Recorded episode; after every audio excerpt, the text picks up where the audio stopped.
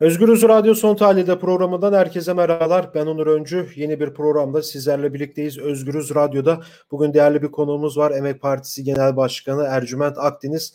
Ercüment Bey hoş geldiniz. Hoş bulduk, merhaba. İyi yayınlar diliyorum. Teşekkür ederim. Evet, mecliste bütçe görüşmeleri var. Bugün bütçe görüşmelerini konuşacağız. Ee, biraz böyle düne gidecek olursak, e, mecliste grubu olan partiler bütçe görüşmelerine ilişkin konuşmalar yaptı. Grubu olmayan partiler ise e, yapılan verilen dilekçelere yanıt alamadı ve konuşma yapamadılar. Ee, işte örnek vermek gerekirse Türkiye İşçi Partisi Genel Başkanı Erkan Baş dün Twitter'dan da paylaştı bunları.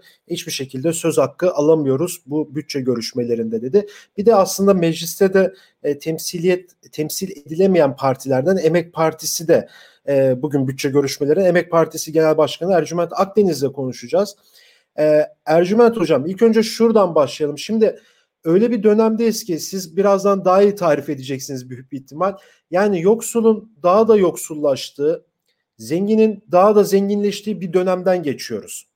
Ve bu şartlar altında özellikle de pandemi şartları altında bir bütçe görüşmeleri yapıldı. Şu an genel kurulda. E, bu bütçe görüşmelerini nasıl değerlendiriyorsunuz? Nasıl yorumlamak lazım?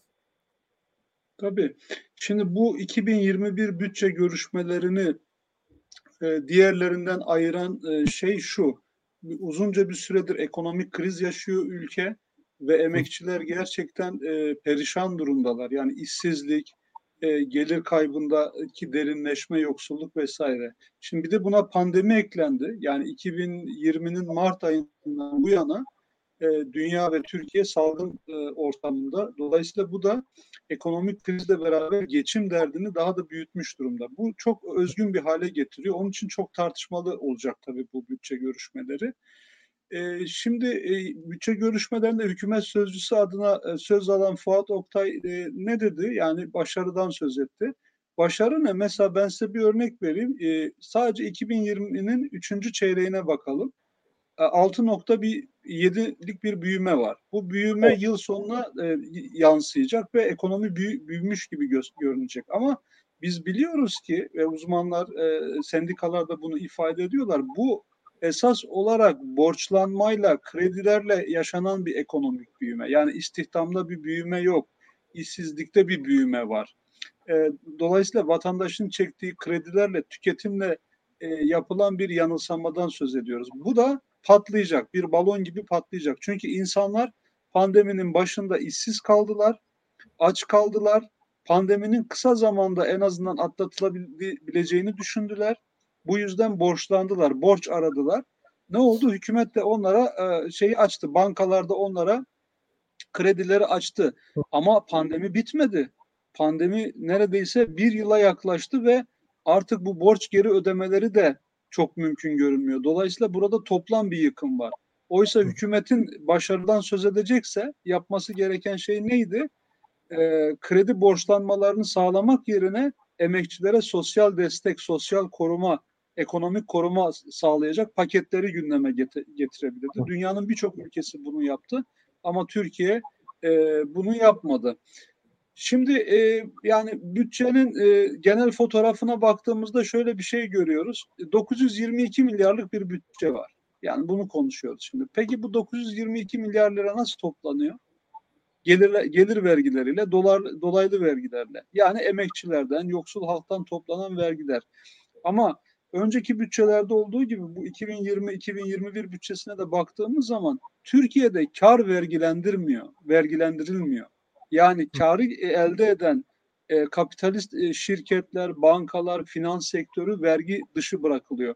Dolayısıyla bütün vergilendirmeler, bütün yük emekçilerin sırtına biniyor. Burada e, çok enteresan biz bir şey gördük zaten. E, 230 milyar lira 230 milyar lira ver, sermayenin vergi borcu silindi. Evet. Bu ne kadar biliyor musunuz? 922 milyarlık toplam verginin toplanacak verginin yüzde 25'i demek. Niye siliyorsunuz? Niye siliyorsunuz bu vergiyi? Yani patronlardan, çok kazananlardan, sömürenlerden vergi borcunu niye siliyorsunuz? Bu vergide adaletsizlik değil mi? Yüzde 25 gibi bir yükü nasıl siliyorsunuz? Bu yük nereye binecek sonra? Sonra yine yoksul emekçinin e, sırtına binecek. E, dolayısıyla burada e, sermayeyi koruyan bir bütçeden bir tam bir sermaye bütçesinden söz edebiliriz. Yani halk için ekonomi yok burada. Halk için bütçe söz konusu değil. Peki hocam şimdi baktığımız zaman işte kesinlikle halk için hiçbir şey yok şu an mecliste görüşülen konular arasında ama şimdi Sağlık Bakanlığı'na mesela örnek vermek gerekirse bütçesinin yüksek olmasını bekliyorduk biz. Neden? Çünkü pandemi var. Sağlık emekçileri çok zor şartlar altında çalışıyor. Canlarını veriyorlar ne yazık ki. Ama e, iç işlerine ve milli savunmaya daha fazla bütçe çıkıyor. Yani ve bu durum böyle baktığımız zaman işte devletin silah yatırımı da söz konusu bir yerde. Savaşa yatırımı da söz konusu. Bununla ilgili ne söylemek istersiniz? Bu bakanlıklara dağıtılan bütçelerle ilgili. Tabii yani e, çok doğru bir şey ifade ettiniz. Yani şu an Türkiye'de ve dünyada bütçe görüşmeleri yapılırken en önemli kalem nedir? En önemli kalem sağlıktır.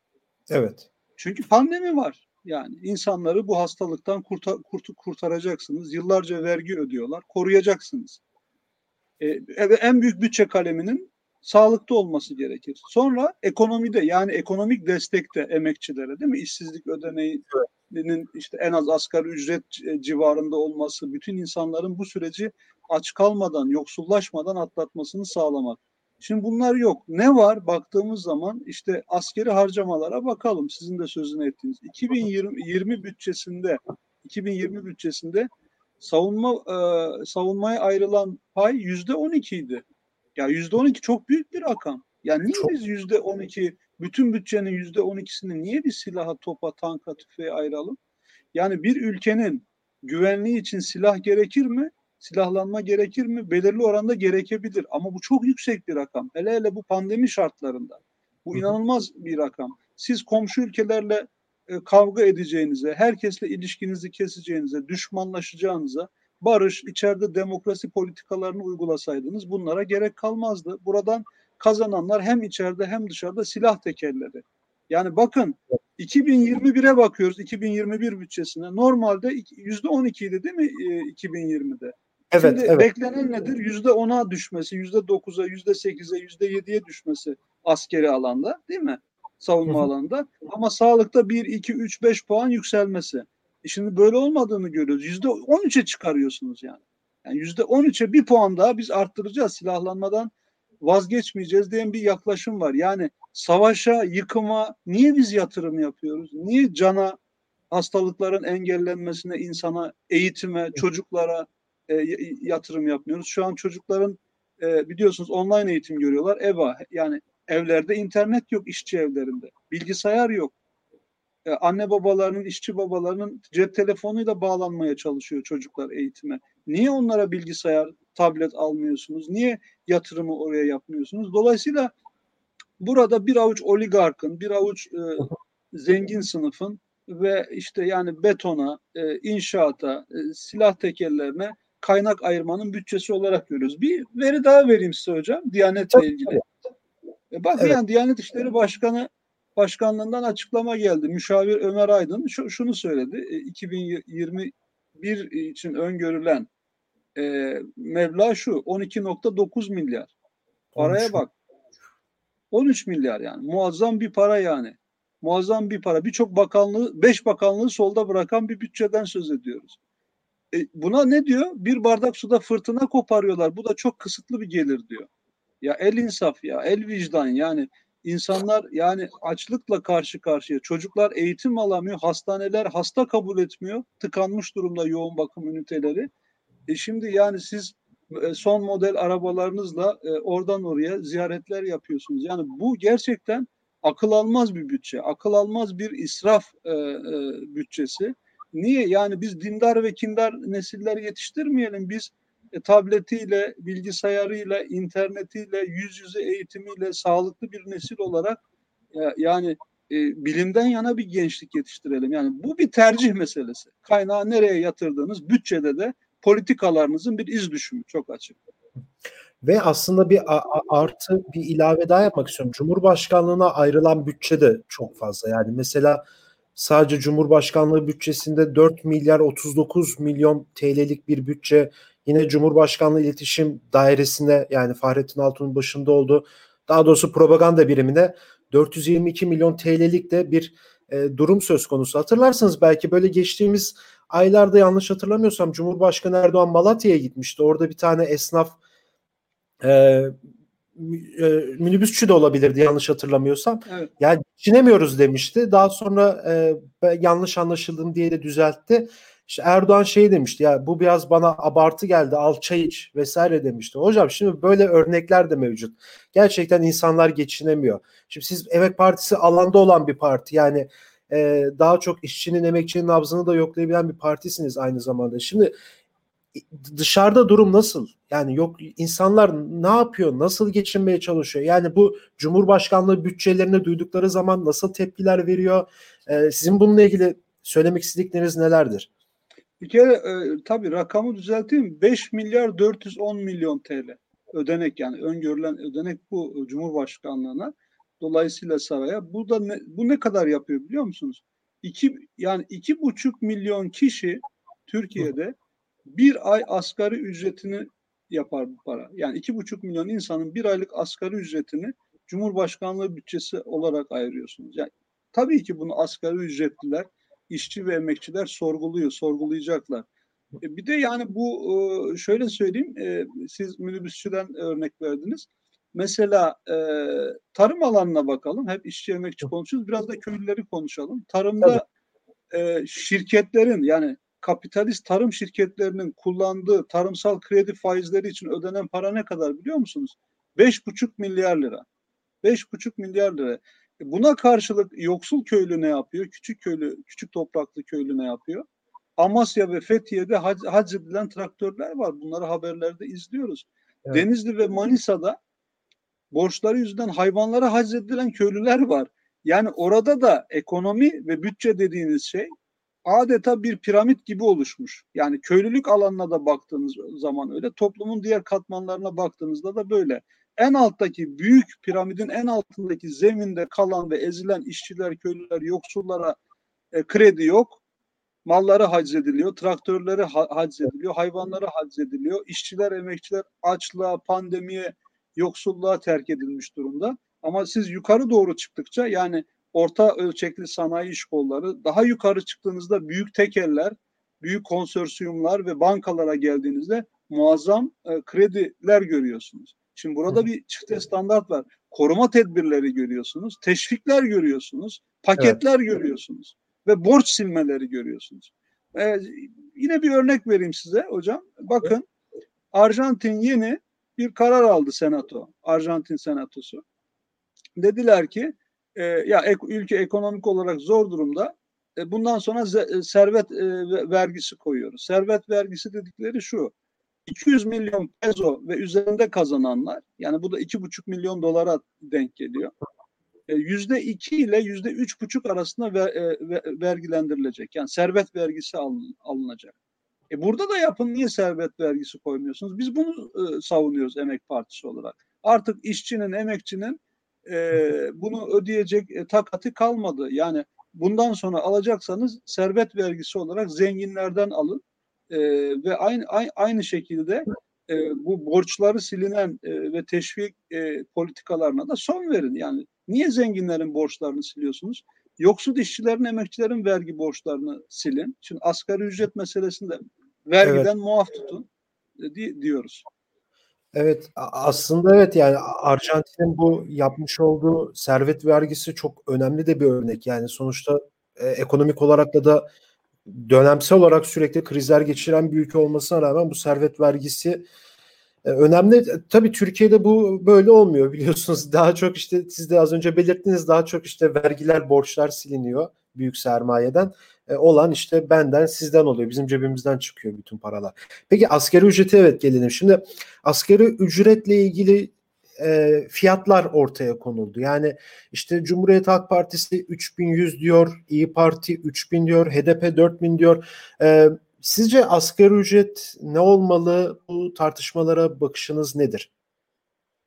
Şimdi şöyle bir kere e, yani asgari ücret e, en az yoksulluk sınırında olmalı. Yani biz ne rakam verirsek verelim, ne rakam verirsek verelim tam olarak bunu karşılayamayacak. Çünkü, çünkü e, bu açıdan biraz intinalı durmakta fayda var. Çünkü şöyle bir şey 2010 yılında 2010 yılında siz 20 tane 25 tane cumhuriyet altını alabilirken bir yıl boyunca asgari evet. ücretin karşılığı olarak şimdi 10 tane alabiliyorsunuz. Yarı yarıya erimiş. Döviz karşısında, dolar karşısında enflasyon erimiş. Yine 2000'li yıllara gidin. Ee, yani son 10 yılı, son 20 yıla baktığınızda 390 e, dolardan değil mi? Şimdi geldiğiniz yerde kaç dolara denk geliyor? Yani yarı yarıya bir düşme var. Dolayısıyla döviz karşısında ezilmiş, enflasyon karşısında ezilmiş, altın karşısında ezilmiş bir e, şeyden söz ediyoruz. Biz asgari ücretten söz ediyoruz. Ee, bunun üzerine şunu da e, e, eklemek lazım. Şu an asgari ücretlerin sayısında da ciddi bir yükselme var. Yani evet. 7,5 milyon insan şu an asgari ücretle yaşıyor. Yani görünen o. 7,5 milyon insana yükselmiş. Asgari ücret artık bir temel politika haline gelmiş. E, asgari ücretin e, bir de şöyle bir tarafı var. Yani asgari ücretle e, çalışanların sayısı da artmış. Yani eskiden asgari ücretli daha dar bir kesim vardı. Yani en yoksullar. Onun üzerindekiler işçiler özellikle sendikalar toplu sözleşmelerle daha yüksek e, ücret alırlardı. Ama neoliberal politikalarla sendikalar da çökertilerek geldiğimiz yerde tabana yayılmış durumda. Artık asgari ücret temel bir kural haline gelmiş. Bu ne demek? Asgari ücret alan ama açlık sınırının altında yaşayan milyonlar demek. Türkiye'nin e, tablosu bu. Asgari ücretin altında e, çalışan 3 milyon 3.3 milyon işçi var. Diskar'ın raporunda yazıyor bu. Yine e, bir işçi bir işçi asgari ücret vergilerini ödeyebilmesi için ücret vergilerini ödeyebilmesi için kaç gün çalışması gerekiyor? Bir yılda 365 gün 6 saat var değil mi? Okullarda hep öğreniyoruz.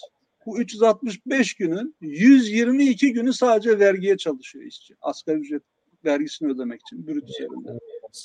Yani böyle yani neredeyse yılın yarısı vergi evet. ödemeye e, ayrı. O zaman yani şu kadar mı olmalı, bu kadar mı olmalı? Yani bunlar da çok önemli tabii ama e, en azından vergiden muaf tutulması çok önemli. Bizim sahada görüştüğümüz işçiler bu, bize şunu söylüyor, söylüyor asgari ücretle ilgili.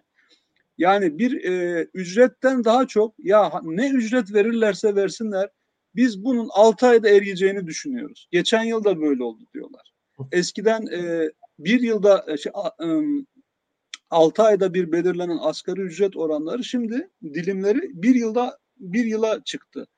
Bir yani yeniden buna dönülmesi lazım. 6 aylık enflasyon e, farkı gözetilerek asgari ücretin belirlenmesi lazım ve mutlaka vergiden muaf olması lazım. Bu sağlanmadığı zaman siz ne ücret koyarsanız koyun o eriyor ve işçi e, vergiye çalışmak zorunda kalıyor. Bir de şöyle bir not e, eklemek istiyorum. E, şöyle bir yanılsama var. Asgari ücretli işçinin sorunuymuş gibi sadece asgari ücret. Tamam kaç kişi çalışıyor? 7,5 milyon insan asgari ücretle yaşıyor, çalışıyor. Bu 7,5 milyon insanın sorunu mu? Yani asgari ücretin üzerinde e, e, ücret alan işçilerin sorunu değil mi? Onların da sorunu. Neden böyle? Çünkü e, hemen e, bütçe belirlemelerinden sonra 2020'de e, sendikaların toplu iş sözleşme süreci başlayacak. Evet. Toplu iş sözleşme süreci de asgari ücreti taban baz alarak hareket ettiği için aslında 20 milyon işçi ve emekçinin ücretinin belirleneceği bir toplu pazarlık asgari ücret. Dolayısıyla bütün sendikaların, bütün işçilerin bu sürece e, dahil olması gerekiyor. Evet, e, çok çok teşekkür ederim programa katıldığınız için. Ben de çok teşekkür ediyorum. Evet, Emek Partisi Genel Başkanı Ercüment Akdeniz'le birlikteydik. Bugün Özgürüz Radyo'da meclisteki bütçe görüşmelerini ve asgari ücreti konuştuk kendisiyle. Ee, başka bir programda görüşmek dileğiyle. Şimdilik hoşçakalın.